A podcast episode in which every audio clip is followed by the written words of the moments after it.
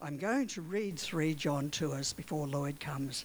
And it says this The elder, to my dear friend Gaius, whom I love in the truth. Dear friend, I pray that you may enjoy good health and that all may go well with you, even as your soul is getting along well. It gave me great joy when some believers came and testified about your faithfulness to the truth, telling how you continue to walk in it. I have no greater joy than to hear that my children are walking in the truth. Dear friend, you are faithful in what you are doing for the brothers and sisters, even though they are strangers to you. They have told the church about your love. Please send them on away in a manner that honours God. It was for the sake of the name that they went out, receiving no help from the pagans. We ought therefore to show hospitality to such people so that we may work together for the truth. I wrote to the church, but Diotrephes, who loves to be first, will not welcome us. So when I come, I'll call attention to what he's doing, spreading malicious nonsense about us. Not satisfied with that, he even refuses to welcome other believers. He also stops those who want to do so and puts them out of the church. Dear friend, do not imitate what is evil, but what is good. Anyone who does what is good is from God. Anyone who does what is evil has not seen God. Demetrius is well spoken of by everyone, and even by the truth itself. We also speak well of him, and you know that our testimony is true. I have much to write, but I don't want to do so with pen and ink. I hope to see you soon, and we'll talk face to face. Peace to you. The friends here send their greetings. Greet the friends there by name. Good morning, I'm Lloyd. For those who haven't seen me up here very often lately, and I'm delighted to be in team with Marilyn. I'm Marilyn's husband. And uh, we've been a team for quite a while. I remember 19 years ago when I first retired, one of the things I said was, I'm not retiring because I don't like team. I'm retiring because I am team oriented. And uh, family and uh, marriage is important to me. And uh, that actually played out later. Someone gave me a job because I said that. But um, last week, uh, John uh, Trent was here and he walked us through the last chapter of John's Gospel, John 21. And that chapter has a wonderful passage describing a breakfast by the Sea of Galilee. And in, at that breakfast, Jesus actually affirms Peter three times, asking him if he loves him, and commissions him to feed his followers. And uh, I love that passage. I would have loved to have been there to experience that event. And at the conclusion, Trent challenged us to find out what God wants us to do individually and to seek and strive to do that in God's strength. I trust that this week you have had some opportunity to actually think about that and actually pursue that challenge. In contrast, um, today's passage, 3 John, is uh, about something which there is no doubt about whether it is for you to do or for me to do. It is something for all of us to do. And there's no simple uh, need to actually go and find out what it is. It's clear. It's clearly part of God's will for you and me, and it's clearly for all of us.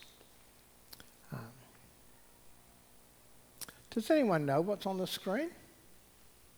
Apart from the fact that it's a question mark and an exclamation mark.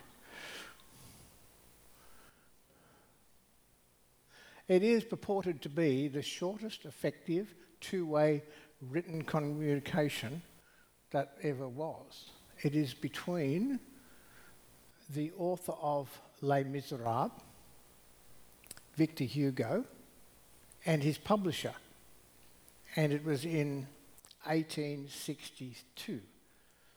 As an odd aside, our granddaughter is currently at the theatre in Washington watching Les Miserables. That's an odd coincidence. But the question mark was by Victor Hugo. He was on holidays and he wanted to know how his new book, Les Miserables, was selling. And the exclamation mark was all that the publisher sent back to Victor Hugo. Pretty simple, pretty clear, pretty effective. The letters of John were written by the Apostle John to actually encourage followers of Jesus to maintain and adhere to the truth. They are quite different, though. As Meron said, this one is the shortest book. In the original Greek, it was simply 219 words long. 3 John is pretty brief. And unlike the others, and unlike most of the letters in the New Testament, it wasn't to a church. It was simply by John to a friend, Gaius, or some of you would pronounce Gaius. The first letter of John deals with our relationship with God somewhat. It affirms the surety of forgiveness in 1 John 1 9. It describes us as sons and daughters of God later on in uh, chapter 3. In contrast, 3 John says absolutely nothing about our relationship with God. It's about our relationship one with another. And when you first read 3 John, you might think, well, there's nothing much of great importance in this little letter. But actually, there really is. And it's very simple. And I had to read it more than once for it all to come out to me.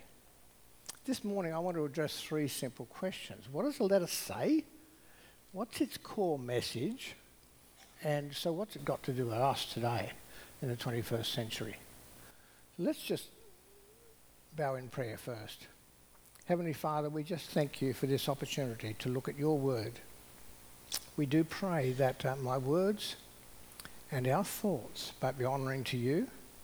Father, speak to us, I pray, and may our, our words and our thoughts bring you honour. Amen. So, firstly, what does the letter say? There's five brief parts to the, word, to the letter, and some of this is going to be a bit repetitive because of what Meron said. Firstly, he says, I love you. And he says he's praying for him for good health and that all goes well with him. He starts out with love. Most of our letters will finish with love. In fact, oddly, most of the letters in the New Testament will start with love. They don't finish with love, they finish with a blessing or a greeting. So they turn it around. Secondly, John commends Gaius for being faithful in extending hospitality to the brothers and traveling evangelists and teachers. Thirdly, John condemns Diotrephes, a church leader, for being self seeking troublemaker.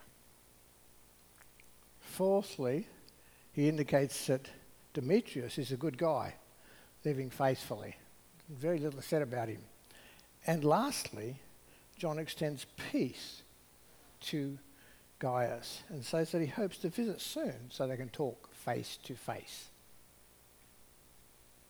The key part of this letter centres around the contrast between Gaius and Diotrephes.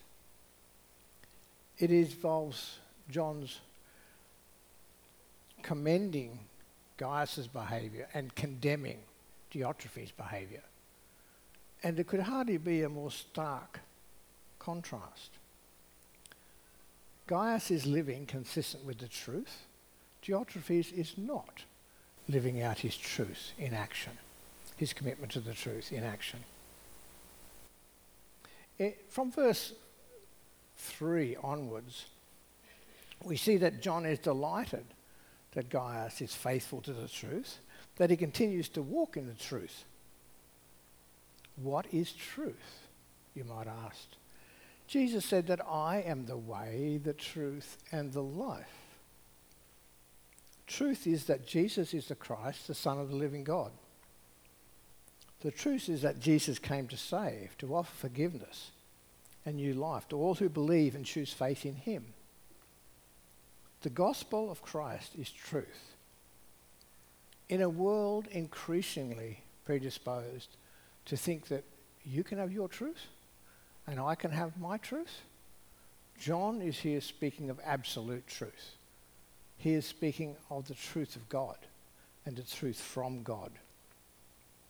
It is not, in the eye of the beholder, this truth.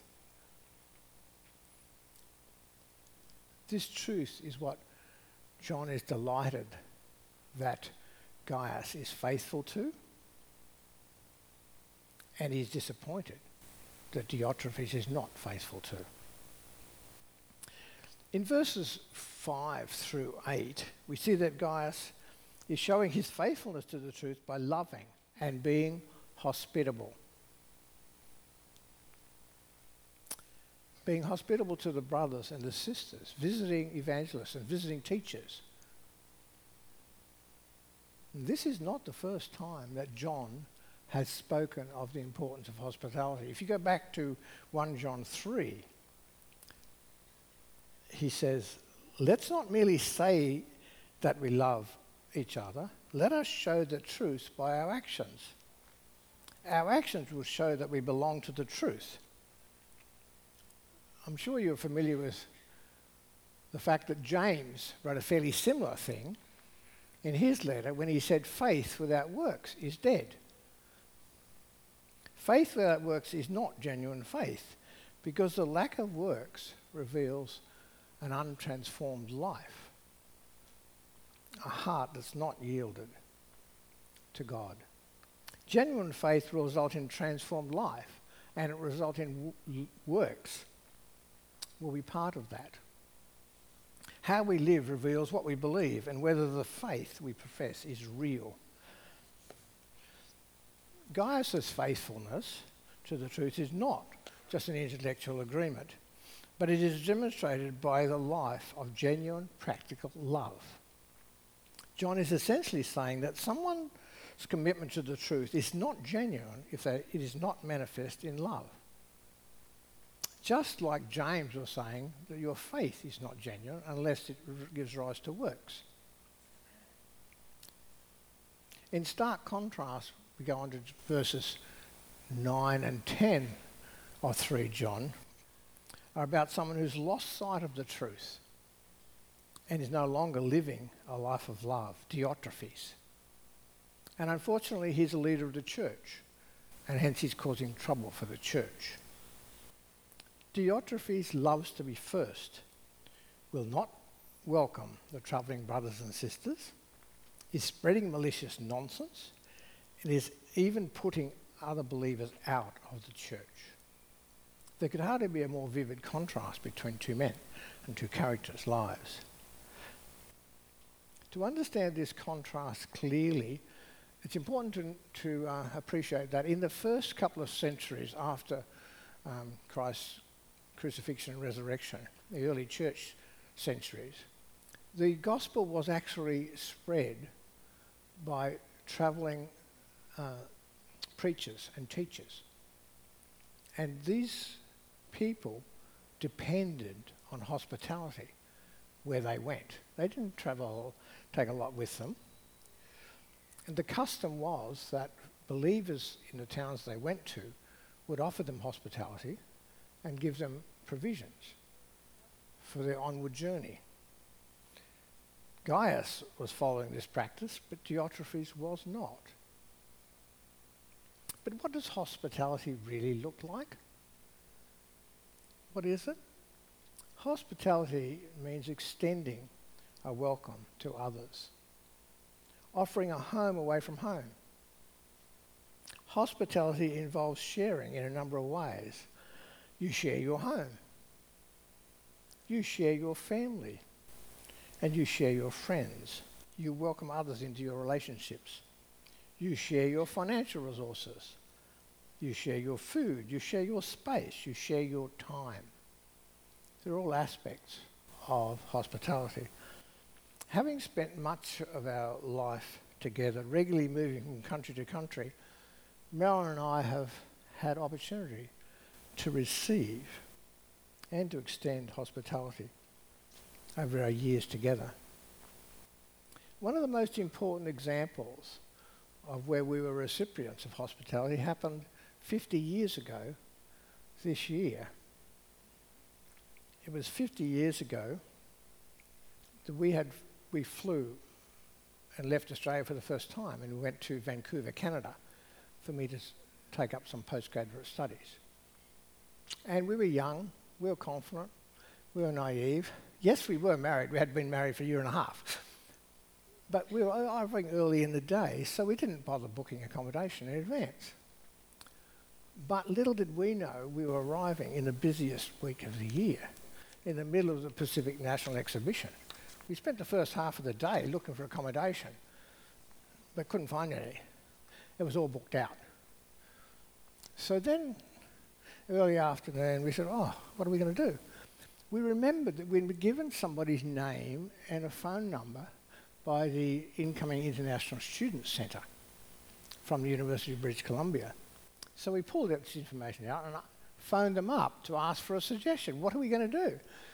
They immediately welcomed us to Vancouver and they said, Well, we expect you to stay with us while you look for longer term accommodation. They were a, that was hospitality much needed by us. I trust that God has blessed them for this. We certainly were very grateful.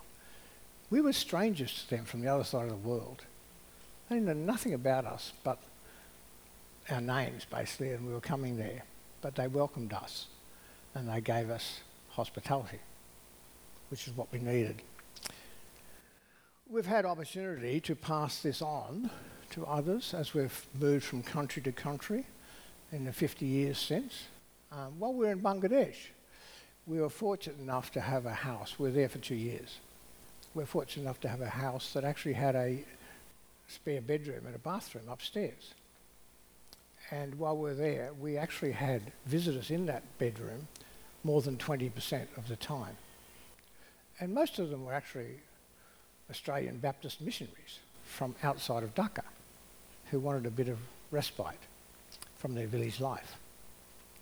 Uh, just to illustrate how what sort of house we ran while we were there, one afternoon at five o'clock, I turned to our cook, whose name was Moten. I said, Moten, how many will there be for dinner tonight? And he said, It's too early to tell, sir. the night before, Meryl and I hadn't even been there for dinner, but he told us the next day that there were about seven or eight there for dinner. We didn't even know. John is not alone in highlighting the importance of hospitality, though. Peter wrote in 1 Peter, offer hospitality to one another. Paul wrote, share with the Lord's people who are in need. Practice hospitality.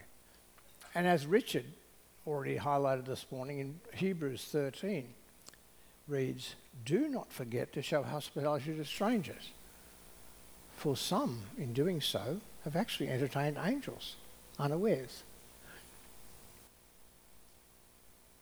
But why are these writers and why is John so concerned about hospitality? First, hospitality was important for the advancement of the gospel in that day because the travelling evangelists and teachers needed hospitality. Second, hospitality is an important aspect of love. And we are all called to love. And in this, it's very clear link, an inseparable link that John draws between love in action and commitment to the truth. The word love actually appears 551 times in the NIV translation of the Bible. I didn't count them, I looked that up. But over 20% of these times were written by John. Either in his gospel or in his letters. And consider some of these quotes from John's Gospel. In chapter 13, he says, A new command I give to you love one another as I have loved you, so that you must love one another. Later on in the next verse, he says, By this everyone will know that you are my disciples, if you love one another. Moving on two chapters to chapter 15, he says, My command is this love each other as I have loved you. And in the same chapter, he says, This is my command love each other. Lest you're tempted to think that John has a tendency to excessively focus on love in a somewhat unbalanced way, please note that every one of these four quotes are not John's words. They're all Jesus' words. John didn't make them up.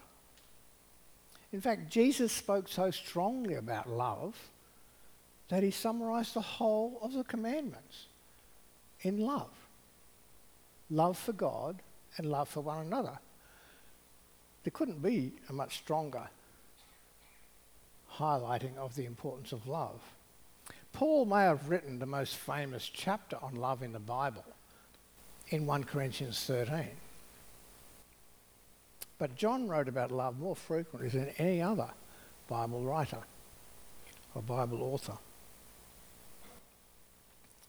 So, what does this connection between truth and love mean for us today? Or what, so, what do we do about this